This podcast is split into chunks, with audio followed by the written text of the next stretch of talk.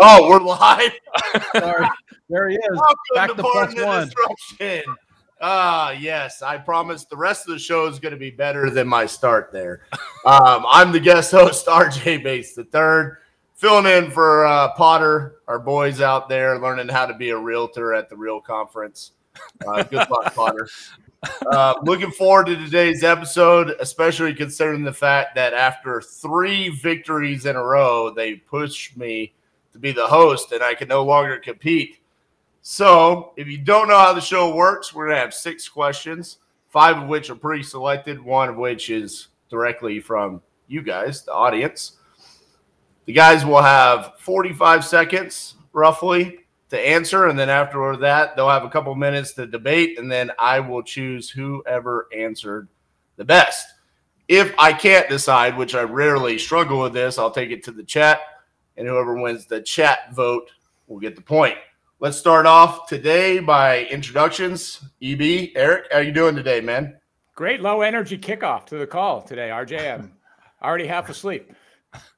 Thanks, Jimmy. You can shut up. We're uh, introducing Eric Brewer now. Eric, you're muted, bro.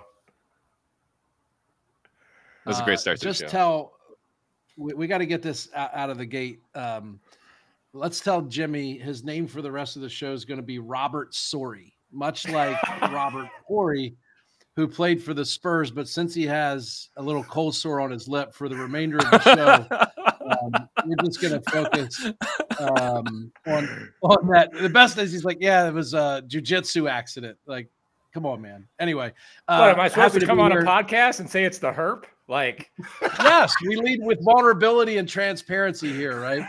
So, um, anyway, uh, happy to be here. Uh, good to see RJ. Uh, shout out to Potter learning to be a real estate agent. I hope he's having some success. There you go. Uh, Mr. Trang, how you doing today? Uh, Steve Trang, Real Estate Disruptors. We help you solve sales problems. Uh, great start to the show. I watched Mr. Beast video this morning talking about how important the first five seconds is like the most critical thing in any YouTube video. So uh, we had 10 subscribers when we 10 people watching live when we started, and right after RJ's intro went down to four. So it's gonna be a great show. I'm looking forward to this. Awesome. You're probably not going to win today. CJ, the reason why we all started 12 minutes late. How you doing today? I'm doing fantastic, man. I'm feeling rested, um, patient, uh, feeling timely. Uh, so it's uh, it's good to be here. Good to see everybody, Jimmy. I hope you're doing well. Um, let's get to it. Yeah. Yeah, and up next we have PTD's version of John Fetterman. How you doing, Jimmy? hey there, uh, Robert Sorry here. I've also lately, my latest affiliate agreement has been with Valtrex. So, uh, jimmyvreeland.com slash Valtrex if you have any sores you need to take care of. Oh man. All right, let's get into it. Uh, question number one. Lately, many music fans have been criticizing the unsudden and unreasonable increase in concert ticket prices in the past year.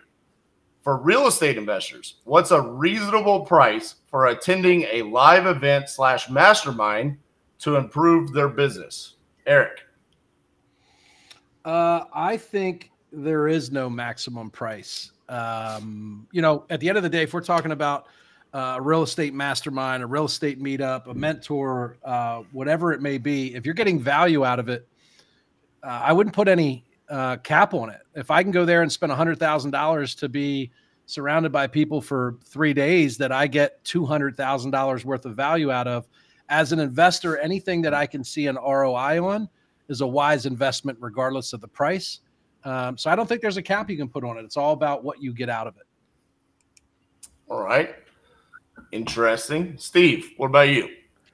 Well, unfortunately, uh, I see a lot of similarities between my answer and Eric's. It really comes down to what you believe you're going to get out of it, right? If you're if you go into a mastermind thinking it's going to help you add this much top line and eventually bottom line to uh, your business, then you know a multiple, a fraction of that should be what you what you'd be willing to invest. I'll give you an example here. Uh, a long, long time ago, when I was trying to get Pace Morby to sell me his deals, he was telling me he was going to the Sandler office right? Where all the home investors guys are hanging out every Friday. For me personally, I was willing to spend twenty thousand dollars to be in that room because there, I know there's no way I'm not going to do at least one 20K deal in that room in the next 12 months. So I think it just ultimately comes down to what you think you'll get out of that mastermind. So we just found out that Steve's one deal he does a year is twenty thousand dollars. Yes. That's what we found out. Got it. Vulnerability, vulnerability, and authenticity. CJ, what about you? Yeah, I mean, I think you're paying for experience, right? Uh, if you're going to a mastermind or a meetup, you're paying for the experience gained uh, from that, just like going to a, a big time concert. So, uh, you know, I think you pay whatever you need to pay that you can afford uh, to get in the room and then actually have money left over to take action on the information that's given. Uh, I think you got to make sure that you're able to lead with value uh, when you go to these types of things, but I don't think there's a price on it. You know, uh, whatever that experience is worth to you, uh, I think you spend the money and make sure you get yourself in the room and you take full advantage of, of, of making sure you live that experience. All right, Jimmy, the uh, the floor is wide open for you to actually answer the question here. I would like to see a clear pathway to double my money. So if it's 25, like, oh, can I do two or three deals, make my money back pretty quick? Especially when you're starting out and maybe cash might be tight. I'd say you want to see a clear pathway to double your money. I'll say this. So uh, Chris Jefferson over here invited me to go hang out with him at ClickFunnels in, in Orlando, Florida. And then he stood me up. Right. But it was a thousand bucks, right, to go to ClickFunnels. And there was one thing I took away there that I already know is going to make me an extra six figures, right, in the next year. So, like, what is a worthwhile investment? For me, a thousand dollars was a steal to take away that one thing I learned, right? So, I think when people go in there, like, oh, it costs too much. If your attitude or if your focus is on cost, I have one thing, and this is not going to be a popular thing, but you're just going to stay broke. If you're focused strictly on cost, you're not focused on value. You have unconsciously put a, a limit on how much money you can make. So Yeah. I have on a side note, I'd like to maybe make a suggestion about how we could earn extra points, and it's to come up with a funny nickname for Jimmy and and in alignment with his current lip situation. So I have one here in the vein of real estate. I would say that he does self storage, uh, self store like storage, self storage. Uh, I have other ones, but that's my one for round one. I think I should get some consideration for bonus points. Well, I actually had an intelligent thought while Eric was going on, but for mastermind in particular, like the way you get your ROI is you get out of that room and you actually implement whatever one thing you learned, like Steve, whatever you learned at ClickFunnels, you know, great that you had this uh, epiphany, but it's a, would you agree? It's on you to implement and make sure you get Oh. that return. Oh, for sure. I mean, I took that concept and I implemented it right away. Because like there are there are mastermind junkies that I think they love being infotained and they never really execute and whatever their one thing is. So uh, Yeah. if you if you're spending money to go somewhere like an event, meetup, mastermind, whatever, uh, you should have a game plan, right? You should be going to that event uh, or mastermind with one with some sort of game plan on what you're looking to extract from it, uh, and a plan on how you plan to do that. You know, you should be looking at who the speakers are. You should be looking at uh, who's holding the mastermind. You should be vetting that person out, seeing do they have the information that you need. Is it going to be available at this particular event? Uh, and then you go in uh, in a targeted way and you you extract it. Yeah, I think the is absolutely impo- key. go ahead, Um, Steve. Yeah, I was saying intention is absolutely key. And to Chris's credit, even though he stood me up completely for a Drake concert, You left early. You left early. he stood me up for a Drake concert. What he did do was he did send me a really well thought out. I was like, hey, here's if I were you, here's how I would attack this event. So to his credit, he did do that. And then most importantly, after hours, you want to keep it clean because you don't want to end up in any type of situation where you have lip sores. Good point. Good point. All right. Drink out of So the straw. So what I'm gonna say after this is is first and foremost, I wanna know why I wasn't invited to any of this stuff that CJ invited Steve to. Okay. So there's definitely no way CJ's getting the point. Dude, you, were, you were doing YouTube lives cold calling. Oh, there you go. Um, I, I would say all of y'all's answers were pretty similar. What I enjoyed the most about Jimmy's is is he gave specific. Hey, I want to understand how I'm going to get my money back and how I'm going to double it. Then I also really appreciate the part about hey, you need to implement. So point to Jimmy on this one. What about Um, keeping it clean? Yeah, there you go. Question number two. Question number two. What's your favorite type of property to purchase, Jimmy? Beautiful Midwestern, 1,200 square feet, three bedroom, two baths, just just beautiful hiding in plain sight wealth producers. I love them. They rent out for like 1200 bucks. The rent goes up like 70 bucks a year. It's glorious. It's the greatest wealth producer hiding in plain sight. There you go. Better known to the rest of the rest of the world as shit boxes, but okay. we appreciate that, Jimmy. Um, Eric, what but about you'll you? notice in any market fluctuation, no one in St. Louis is pissing and moaning because it just continues to pump. It doesn't go up, it doesn't go down. It's beautiful. Just continues to pump. Eric, what about you? Uh, what Jimmy didn't mention about the twelve hundred dollars a month rent is that's a six unit in St. Louis. Uh, total rents are twelve hundred, and each of them are three bedrooms. Um, I would say um, for me, uh, I'm in the Northeast. Uh, when I get a phone call about a three bed, two bath brick rancher um, on a third of an acre where we are, uh, there's literally a buyer, a tenant, cash, conventional. I can do anything with that house. Um, so in my particular market, a rancher is super high in demand. Um, we always say that it's a great first or last house, right? Where someone's buying their first house, they need something affordable. Ranchers generally around here are about 1,100 square feet. And then when you're downsizing and maybe you're getting elderly and probably have cash, which we like, right? Um, it's a good last house because they don't want to deal with steps. So for me, it's a it's a small, less than 1,600 square foot brick rancher. All right, Steve, pretend like you bought properties before. Which one's your favorite to purchase? I will. I will readily admit I am not going to win this one because I don't have an avatar for a house. I really only have a few simple criteria. I'm looking for a three-two at median and below, and not too far away from the middle of the city, right? Because for me, all I'm looking at is this something that will move no matter what's going on in the market, right? Market's going up, market's going down. I'm always going to be safe at median below because people always need to buy and sell. The thing that's always scared me is if it needs, if it's up well above median, or it needs a significant amount of work. I don't want to buy those properties. I don't want I don't want to deal with major rehabs. I don't want to deal with what we're dealing with right now when interest rate spikes. It's hard to move when it's above median. So for me, I'm not as crystal clear as these uh, two gentlemen. I'm looking at three two, uh, median price and below, and not too far from the middle of the city. All right. What about you, CJ? Uh, when I hear this question, I, the first thought I had was, you know, more long term stuff. Um, you know, for me, man, uh, anything under hundred thousand dollars across the country that's in more densely populated areas uh, where you would call or consider, you know, it has population growth trajectory. Uh, there's a lot of activity happening in these areas. Um, I'm looking for houses under hundred thousand dollars, right? Merging market, uh, population growth is on the uptick, uh, and it lets me know that regardless of what part of the cycle I get in on, uh, there's going to be some appreciation down the road that I'll be able to take advantage of. And those are definitely my favorite type of houses to pick up. I just wanted to go on the record that Chris Jefferson is the cause of lack of affordability in housing.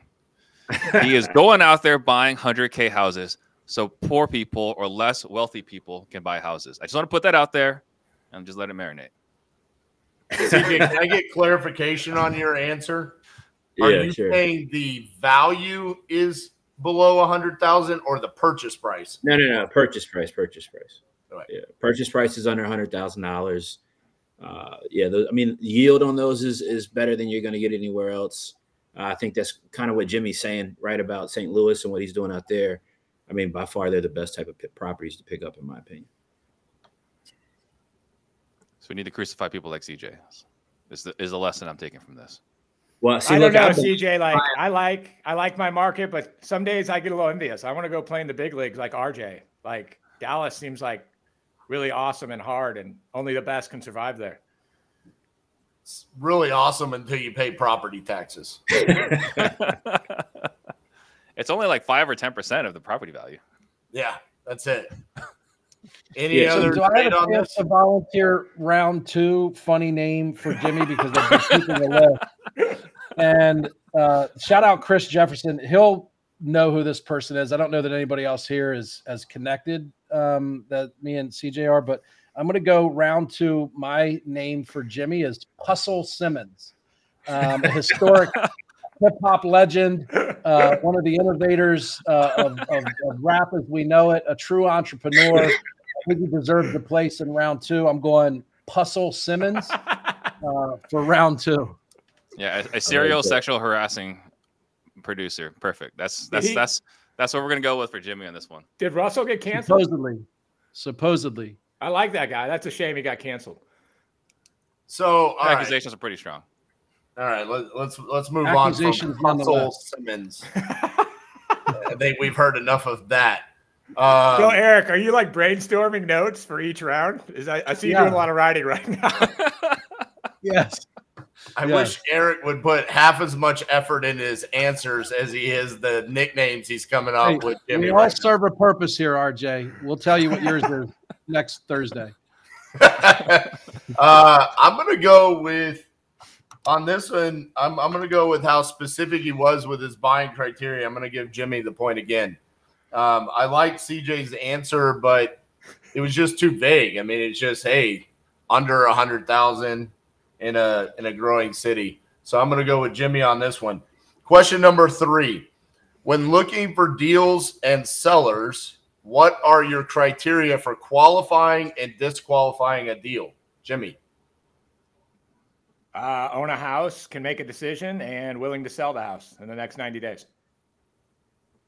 Uh, I'm sorry, I wish I had a better answer, but I kind of stole that directly from Brewer. Like we go on uh, we've adopted the Brewer method of going on every appointment possible. Riveting answer as always, Jimmy. I yeah, don't know how you all out of specifics. He blew out all his specific ACL on question two. uh, Look, there's Eric, been that. There's you? been the discussion. Like, how, do you disqualify any appointments? And if it hits those three criteria, we go this could actually be a, a lengthy conversation. Um, I, I, think the least amount of qualifying you do for sellers, the better. The more qualifying you do for a deal, the better. And there's a little bit of both of these in the question, right? It actually says deals and sellers. I think too many people over overqualify sellers. They think they have to be motivated. Well, what's your definition of motivation? Everybody has a different reason why they might be willing to sell a house at a discount. Um, everybody says, like even Jimmy, we got to stop with the 90 days unless you're only planning to do business for the next 90 days. You should be out meeting people that might be thinking about selling four months to 40 months from now and starting to establish a relationship that puts you top of mind. So when they are ready, you're the person that they're more likely to contact. When it comes to the deal, uh, now we got to get much more specific, um, much like what, what, what Steve talked about uh, Chris and Jimmy, actually everybody but me on the last question, is how specific we get when we want to get a deal.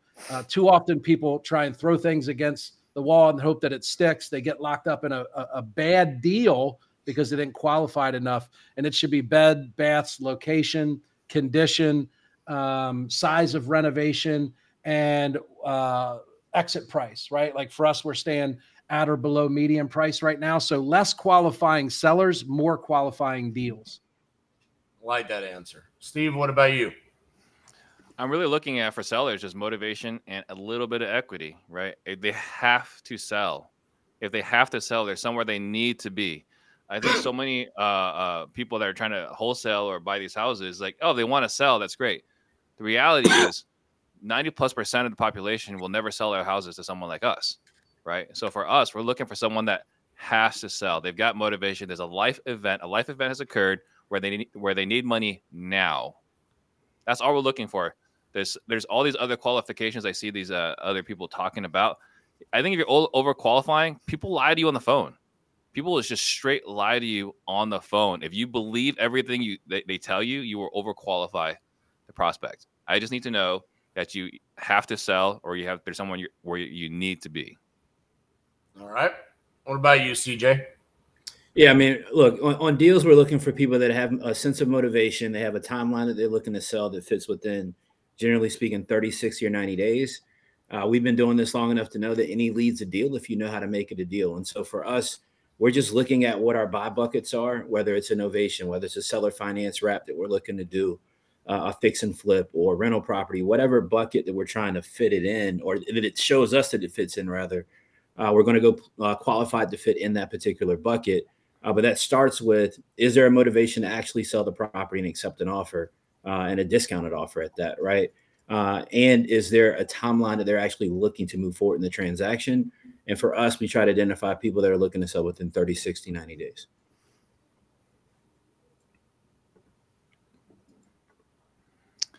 Well, and that's I guess that's it. I mean, I mean, No, no discussion whatsoever. So, Eric, well, Jimmy's have like wrong. a- Jimmy's Eric, wrong, but I can't like tell you exactly where why or why he's wrong. So when you say qualifying, like everybody has that ideal, beautiful three-two. Like, let's say somebody calls, they're motivated, and they have a one-one.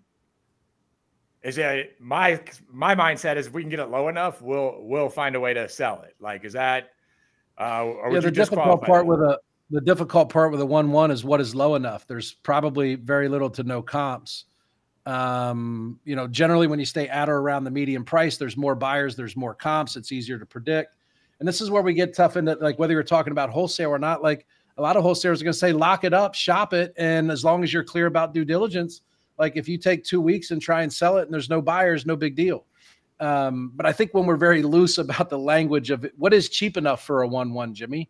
If you're keeping it, that's up to you. You're like, hey, maybe I can get eighty dollars a night rent in St. Louis on this one bedroom, one bath, and you know that works out to be a couple hundred bucks a month. But um, I think the the more loose we become with the style of property we buy, the more difficult it is to responsibly disposition it, and that's how we end up getting stuck or backing out of a deal at the final, you know, the final hour. like how far will you guys come off that ideal three-two below sixteen hundred? Oh, very. It just it becomes more difficult to establish an exit price as you move away from the median or comps um, because you're making an educated get like what's the difference between a two bed and a one bed is it half since it's got half the number of bedrooms? I don't know. Um, there's generally not comps for one bedroom one bath at least not where, where, where i'm from. They, they don't have one bed one bath like newer construction condos or something like that. Just gets really hard to project what arv or an exit price would be Yeah, but I, I think that comes down to exit strategy, right? Like if if I'm looking to do a seller finance wrap and it's a free and clear, uh, I don't have any PG on it, uh, and it's a one one, and I feel like I can wrap it to somebody, create some margin, uh, upfront down payment, I can create some cash flow as well. Like I'm going to take that deal and I'm going I'm to run it, right? Um, but my point is ultimately, and I think we're all saying the same thing, is you have to have some sort of buy box, like a pre-designated buy box. When I run into investors out here that are newer into the business, they have no concept of what they're actually looking for. Uh, they, they have actually really no clue at all. They just want to do a deal. So they're at every REIA meeting, they're uh, commenting their email on every single Facebook post where somebody says they've got a deal. Uh, they have no targeted effort on what they're looking for. So I, th- I think the true point really is to make sure you have some sort of actual buy box that fits your business that you can actually put it in your buy buckets and make money from. So, we didn't talk about interest rates or cash flow. Interesting. God, Steve, you just keep it keep it going from last week, huh? Steve, tell him Uh, it depends what my net is. Yeah. it's the you only go. thing that matters. Watch it, Eric. Watch it now. I'm about to give you the point. So keep your mouth Hold on. shut, okay? Hold on, hold on. For this round, um, I would say for Jimmy, um, we're going to go football since we just kicked off football this week, and I'm going to go with a um, uh, previous Pittsburgh Steelers quarterback by the name of Bubby Blister. Uh, his actual name was Bubby Brister, but for today we're going Jimmy Vreeland. Uh, pro- Bubby Blister probably played against the St. Louis Cardinals. Um, no wonder they left, right? Like when you got six units that rent for twelve hundred bucks, what athlete that finally made some money wants to live in a six unit for two hundred dollars a piece? That's crazy. All right. So Bubby Bubby Blister for round three. He had a few good years with the Steelers, right? Little sidearm, Yeah. yeah. Bubby Blister. Shout out All right. Blister. Wrangle, wrangle it in, boys. Okay. Sorry. let's get let's get back to the show here. Um, I really, CJ, I really liked your answer there about the wrap, and and I was leaning towards you, but then you went down this path of hey, like everyone's got to get their buy box and everything, and I, I felt like you went too specific down this path. I mean, what about the wholesalers out there? I mean, we're talking about disqualifying sellers and deals. There's always a buyer for a two one or even the one one. I like Eric's answer. I'm going to give him the point there. Um, moving on to uh, Steve, do we need to do our uh, our ad here? Yeah, guys. So if you guys are ever running PPC ads, you know what a headache and nightmare it is to keep up with the latest changes, the latest algorithm uh, adjustment. So I used to run my own PPC campaigns, and then I found Bateman Collective. I was relieved to find a PPC partner who actually understands the real estate industry, are true experts in PPC, makes PPC work. Do what I did. Get a free consultation with Bateman Collective. Go to batemancollective.com slash PTD. So I love it. Uh, one of my editors took uh, one of my answers from last week's PTD and they actually saved my part where I said my answer is sponsored by Bateman Collective. It's hilarious. Um, let's go, Eric. Question number four. If we have to create a national association of wholesalers, who would you want to lead the association? This is uh so I don't have a name. Um by all means, if someone uh matches my description, uh, I'd love to to have it volunteered. But here here's what I have down um, as notes that would be important to me. Um, someone that is is able to lead. A lot of times I see in like local real estate agencies and things of that sort where it's just the most senior person that um, happen to you know put their name in the hat and end up with, with the position, but they don't know how to lead. Um, and what do I mean by leader? So I want someone that has experience in our field. They they bring a, a proven track record. They have credibility um, in this particular business of wholesaling. Right? I don't think it should be borrowed from uh, standard real estate. It shouldn't be someone that's a lender. It should be someone that has experience in this. And then I think the final two things that we would look for if we ever ed- end up is like advocating for the profession.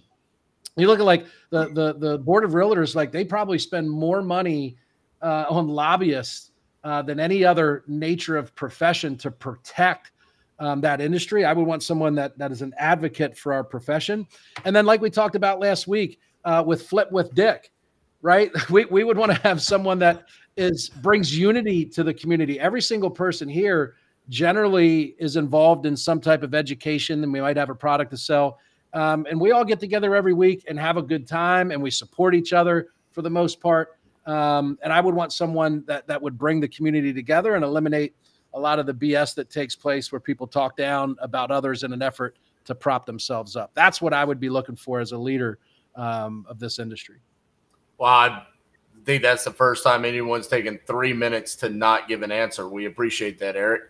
Um, Steve, hopefully you can tell us who you want to lead this new association of wholesalers.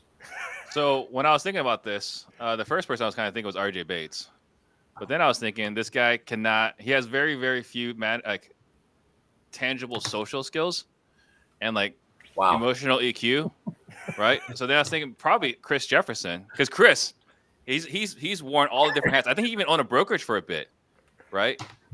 But he did. really, he's really anti-realtor, and I think he can't play well in the sandbox, right? And I think there's room for realtors and wholesalers.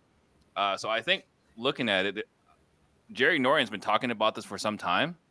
He's passionate, and he's done both sides. He's done the wholesaling, and he's done the realtor thing. He's done the owning a brokerage thing. I think he sees value in all the different areas. I think he can play well. I don't think he's, you know, constantly blasting other industries for no reason whatsoever.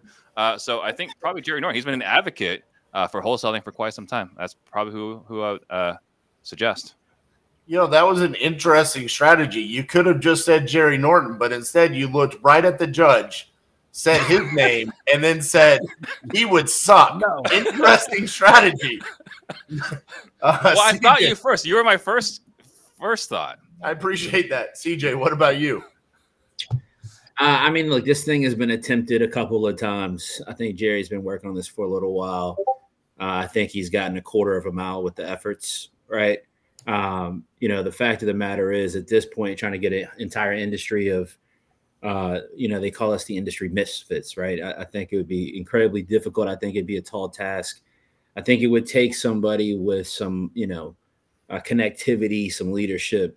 Uh, my first thought, I think, is is Leon G. Barnes. All right, shout out to Leon. The reason I'm going to say Leon is uh, this guy's always in a suit for whatever reason, right? uh, he's he's, he's going to need, you know, he's going to need one of those, right, to go up to Capitol Hill and, and try to lobby to get something done. Uh, you know, he's he's always like very friendly. Uh, you know, people like that sometimes make me a little bit nervous, right? Like uh, sometimes I'm like, like, why is this guy always friendly, right? Why is he always being nice? I think that's something that's really important for the job. Uh, so I'm, I'm gonna give it to, to Leon G. Barnes. I think I'd hand him the baton and say, hey, go deal with this shit down in Capitol Hill, see what you can get done. CJ, you might have been absent the week that Leon expressed to all of us that he loves studying serial killers. That's why he's always so friendly. Okay, he's luring you in. No, it all Um, makes sense. No, it all makes sense. He is Yeah. incredibly well informed all the time. Yes. Uh, Mr. Fetterman, what about you? I was actually that's my answer. I soon as Fetterman's done with his time in the Senate, I would love to be in an organization where he leads because I'm with CJ. If they got a national association of wholesalers, it's a bunch of cowboys, it's a bunch of misfits. It would be like herding cats, and he would be great at it. And then I think he'd also be open to bribery. So I think those with some cash could also hook ourselves up. So Fetterman's my answer. I, I love y'all's debates. As soon as we Would stop now be an appropriate time for me to offer up my next. No, I, I just, I was. But just wait, picturing- don't you? So if I- we start this federation or what? What's it called? Association. So- It's not, it's not. It's not a new term, Yeah. Jimmy. Do you think it's going to kill opportunity for the newbies because it's going to it's going to increase the barrier to entry? Have you noticed? Have you ever thought, man, though? the, the National Association of Realtors have made it really hard to become a realtor? No, not at all. But it has created a barrier. it To, it has created a barrier to entry. Yeah, well, that's money. fine. Ah, is that that barrier to entry is waking up? Like, I mean, what I love about wholesaling is that anybody, anywhere, anytime can just get after it. And so I I love that about wholesaling. And so even have to go through a brain numbing course like you do to have to become a realtor, it just it takes some of the shine off it for me. yeah. the only restriction is you have to have like a very serious felony conviction. Like, listen, I'm I'm all for the realtors, but also there are a lot of really bad ones out there. Like the only thing that stops you from becoming a licensed realtor is you have to have a really bad conviction. Dude, my realtor course, I was constantly getting threatened to get kicked out of it. It was it was hell on earth. Like that mind-numbing time. Jimmy, that might be more reflection upon you than it is about. No, the- the- that's yeah, a- that was just social distancing. did you? Did you I don't think being a wholesaler should have a, a background check. All right. I think that'd be pretty lame. Uh, I mean, let's face it, right? Like wholesalers, we're doing the work that nobody else wants to do. Like straight up. And and we keep the economy moving when it comes to real estate. Um yeah, I mean But the association is different than regulation, right? Like just because it's National Association of Realtors doesn't mean it's a regulated industry. Those are two different things. Sure, sure. But if I if when I think of the National Association of Realtors, you know, like when I when I heard you talking just now, you know, like whose course would they take? Like, what are they going to take? RJ Bates's course, Eric Brewer's course, my course, your course. They're going to go to Jimmy's when I go to when his house is in, in St. Louis and take a course with him. You know, how, wh- wh- how do you even figure out what the the the, the information is that somebody's got to take? the law? I, I, I don't think it's necessarily the the the the, the course part, right? Because again, that, that's the regulatory part. It's just someone advocating on our behalfs on Capitol Hill. I but think like, do you think this things. industry has that type of scratch? Like I'm getting nervous just thinking about it. Where the National Association of Realtors, I they have that type of scratch to lobby and you know burn wholesalers don't cash. have whole- wholesalers do not have the sort of community approach with each other that that like realtors have, for example. Like That's kind of the idea, But like right? Wouldn't that be a, a well, it benefit hasn't of? worked. It hasn't worked. Berkshire Hathaway is a publicly traded company and they have some cash to burn to lobby and do that type of thing. Jerry was trying to do this years ago. What happened? I think he's anybody know? still trying. Well, I mean, last time I when I first heard about it, I think it was like six years ago. RJ is the one that's interviewing him. RJ, why don't you give us get us up to speed? As far as I know, I believe Jerry is still marching down the path to get this established. And How much money has this panel? I haven't. I've, I've given zero towards it. So how much has this panel contributed towards the effort? Zero Well, dollars. if, we, if, you, if we value my influence, millions. I think that's Jimmy and I's point, right? Like rounding up a whole bunch of wholesalers to to try to accomplish this is going to take an insane amount of money to do. I, Jerry's got a lot of cheese. I don't think he's got that much cheese, right? Like that's going to take a monumental amount of money to be able to try to accomplish. I don't see it happening. I think it's a great hypothetical thought. We would have a lot more fun than a realtor convention, but I don't think we'd get much more done. Before we run out of time uh, for this round, I'm going to go with and this is my favorite so far. RJ, pay close attention. Country music star Billy Ray Virus. Billy, Billy Ray Virus, y'all. Um, looking forward to the Christmas album, Billy, and uh, can't wait. Uh, love the holidays. Eric, can you please post your doodles and tag me today? You got it. I'll tag Thank you. you.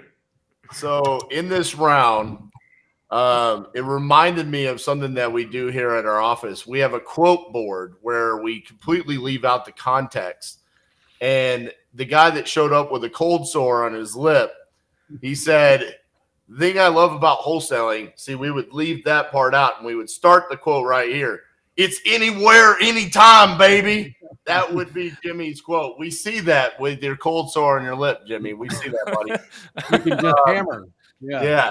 Uh, point goes to CJ. Um, I thought his answer of Leon was was solid, and then also the points he made following that. Eric, keep up the laughing. We'll take your point away. All right.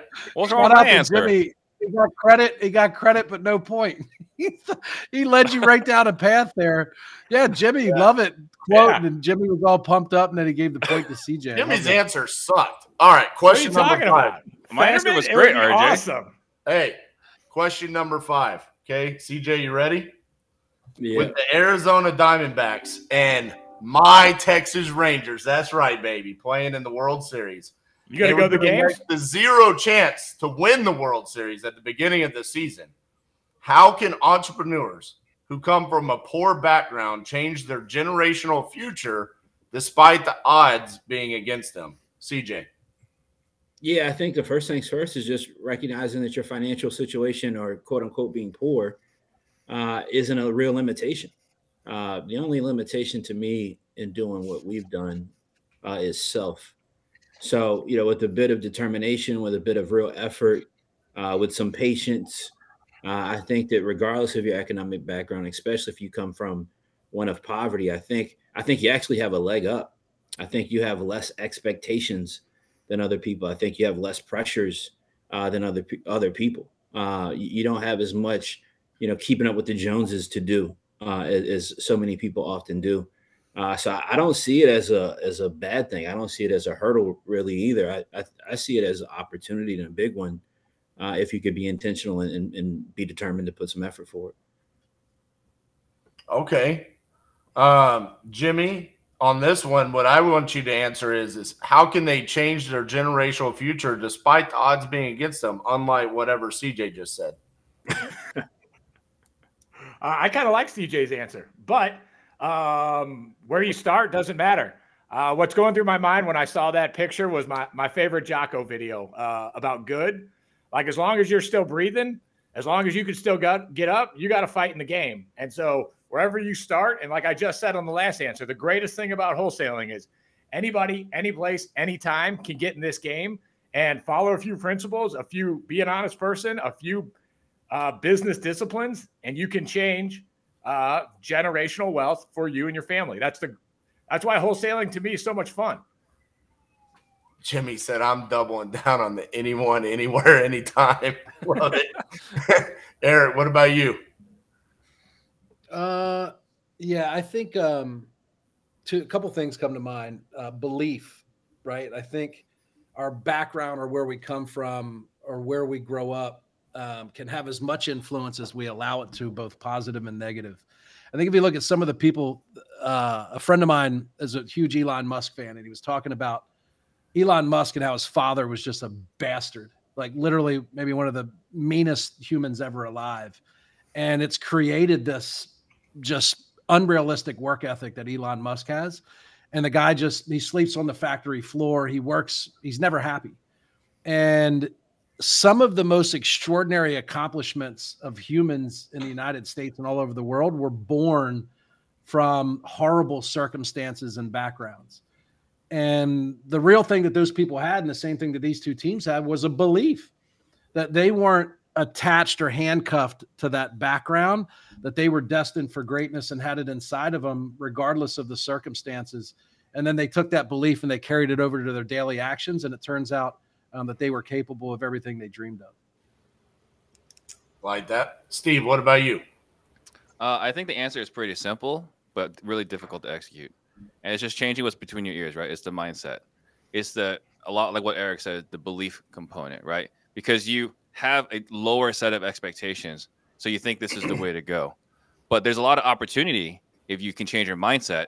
Uh, spe- specifically, if you look at most people that have normal upbringings, they don't have terrible lives and so they'll just follow the traditional path. They'll go to school, go to college, get a job, and work for, for a very, very long time. It's when you it's when life sucks that you want to do something about it. I want to change my family legacy, right? So I think first it's changing the mindset. It's that you have this adversity that causes you want to change what's going on, not just for you, but for everyone around you and people that come along after you. And this is really simple answer. This part is just all the information and knowledge is already out there available, right? Between YouTube, podcasts, and this and that. Once they can get past that mindset, following what they see online, you can get really far with just free information. So I think I think that's those are the steps you got to take. It's the greatest country in the world, RJ. It's the greatest industry in the world. You put your mind to it, you can do anything. It's glorious. Anyone, All right, anytime, so- anywhere. So a couple a couple of things real quick, right? I, I think where you start does matter, right? Everybody's not starting at the same spot. Uh, but more importantly than anything, like you got to identify what Lego blocks you got, right? If you want to go build something, uh, first and foremost, everybody isn't starting at the same spot. So take inventory of what Lego, blocks do you got to build with right now, and what which blocks are you missing to do what it is that you want to accomplish, right? Like if you want generational wealth and you want to own property and all these different things, well, it's going to take some money to do that, right? And so, error that I see a lot of people make is they come into this business from a poor background and their their intent is generational wealth, and so they go straight for trying to acquire property and hold it. They go straight for trying to do fix and flip because they think that's going to make them money. I think why Jimmy's probably so passionate about wholesaling is like I am, right? Is wholesaling creates cash for you fast. And if you want to build a portfolio, right, uh, it takes a lot of money to do so. Everybody's favorite number, when we ask them how many units they want, is 100 units. Uh, newsflash, I don't know if anybody realizes this or not. 100 units isn't shit. Like, it's not a lot of property, right? And if you got 100 doors, it's not going to be making you a ton of money either. Certainly not generational wealth, right? Unless you're buying in appreciating markets, like I mentioned earlier, right, that, are, that have density, right? Uh, and a couple of other things that I said. But ultimately, uh, yeah, I mean, I don't know. That that's kind of my perspective on that. But I think everybody has an opportunity, not at the same spot.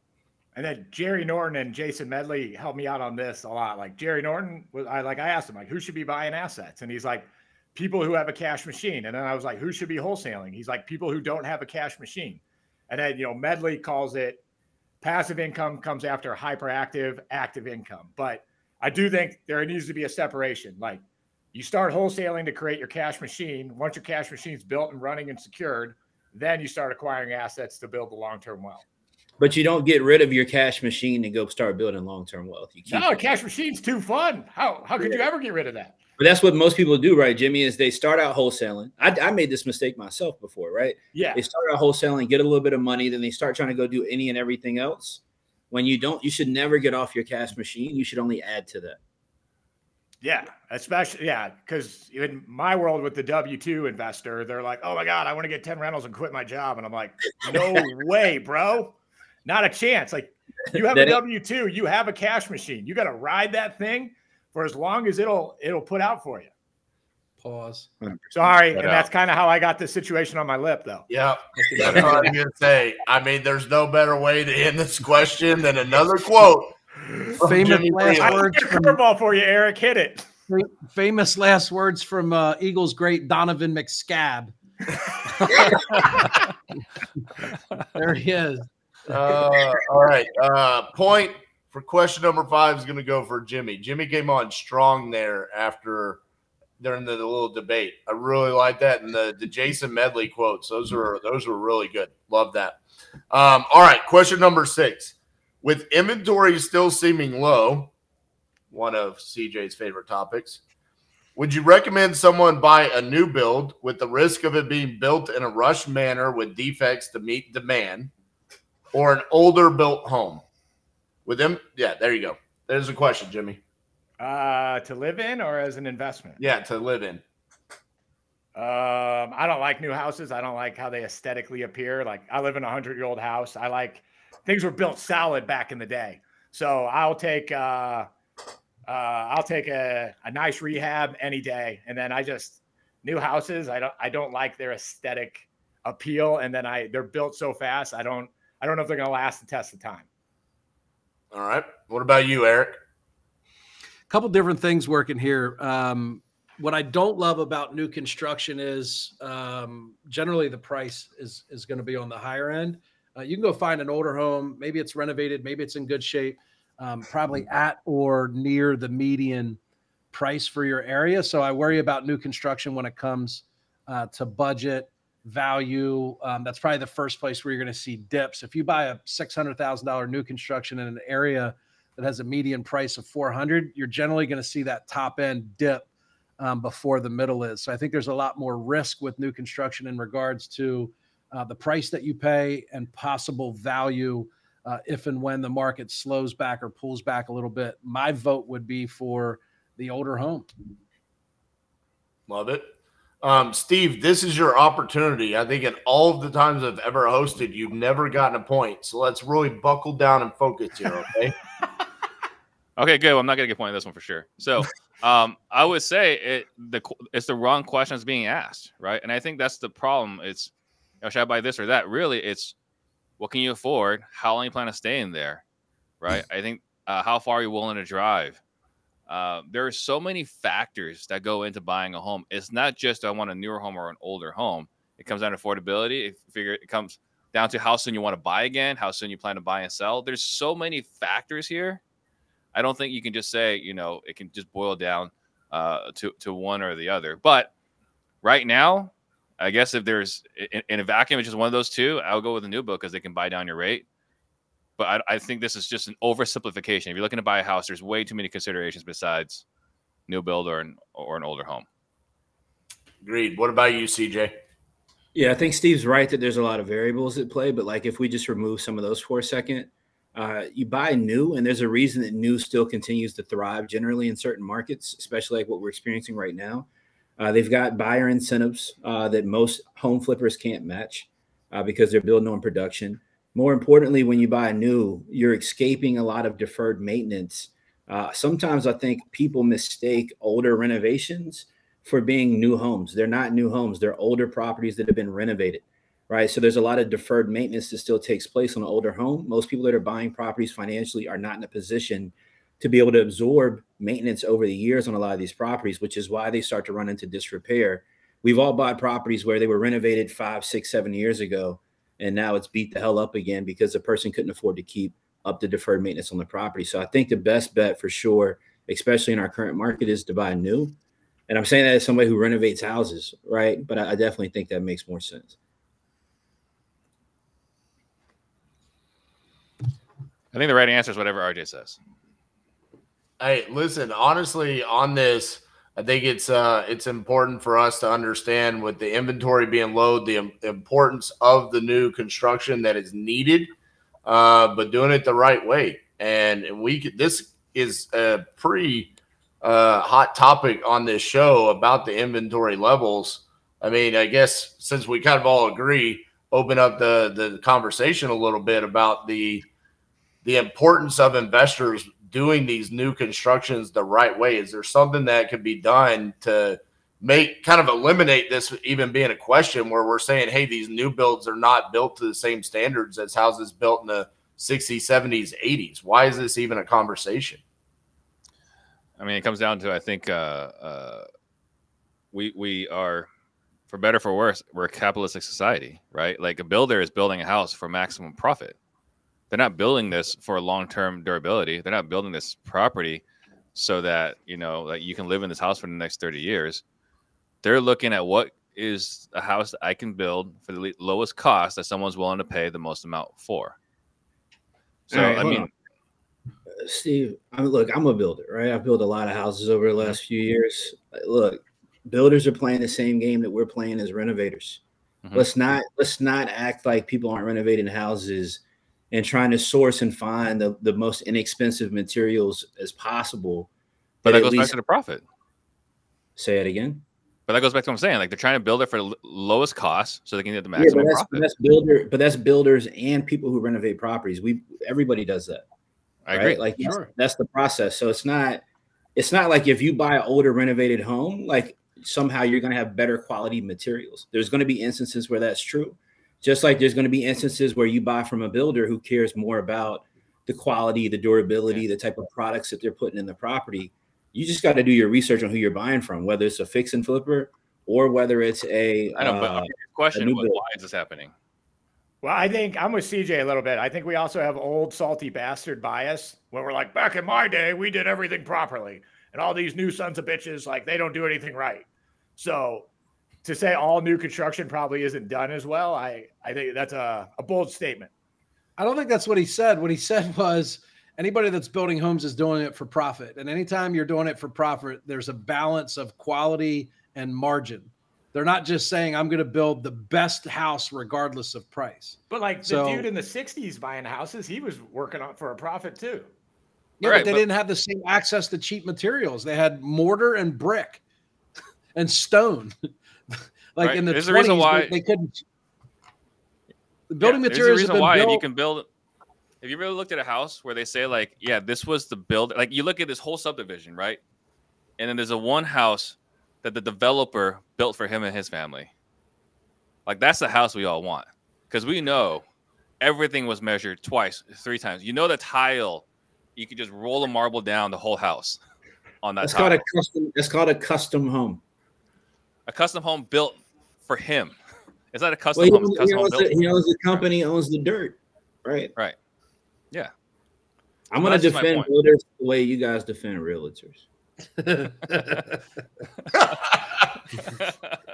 All right. Um, on this one, I'm I am gonna go with Steve. I, I thought Steve had a, a great What? answer.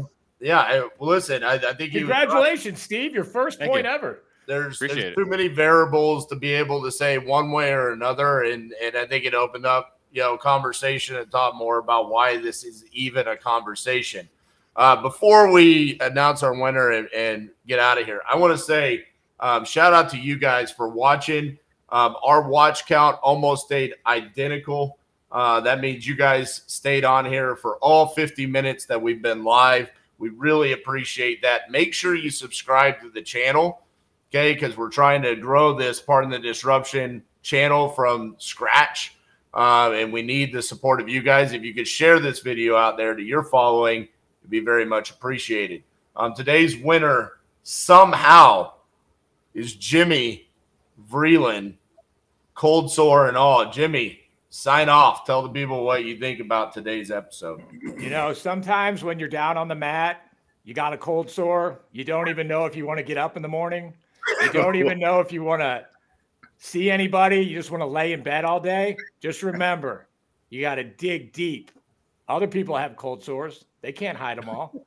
They got, there's medicine out there for that. So you get out there, you get your ass up, and you do what you got to do that day, cold sore or no.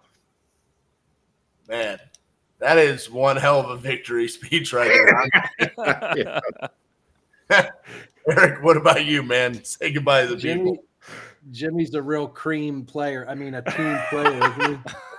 um, but uh, anyway, before I get to that last, because I want to make sure I get this in, um, in the spirit of Wu Trang, the Wu Trang clan, I want to do a little uh, shout out to Infecta Deck um, for Jimmy's infection that he has on his lip, and Wu Tang. We're going to go Infecta Deck. Uh, listen, today was like a calm. Uh, very minimal debate. Nobody really got too excited. Uh, oddly enough, CJ got really defensive on the builder thing. Not sure where that came from, um, but uh, he got really he, his back squared up, uh, the hair stood up on the back of his neck, and he really got excited about the builder thing. So I, am going to dig into that and probably uh, twist that a little bit more as the the weeks go by. But I had fun today, RJ. I think you did a great job. I can't believe how you bite your tongue he sits through all the answers and he has this discipline of not cutting people off or speaking over people. And uh, I notice how much more attention he pays than Potter, which I respect a lot. But I had fun. Uh, see you on next week. Thank you, Eric. That was very kind. I think it's You're welcome. because last week during my birthday, you said if I could give RJ one thing, it would be patience.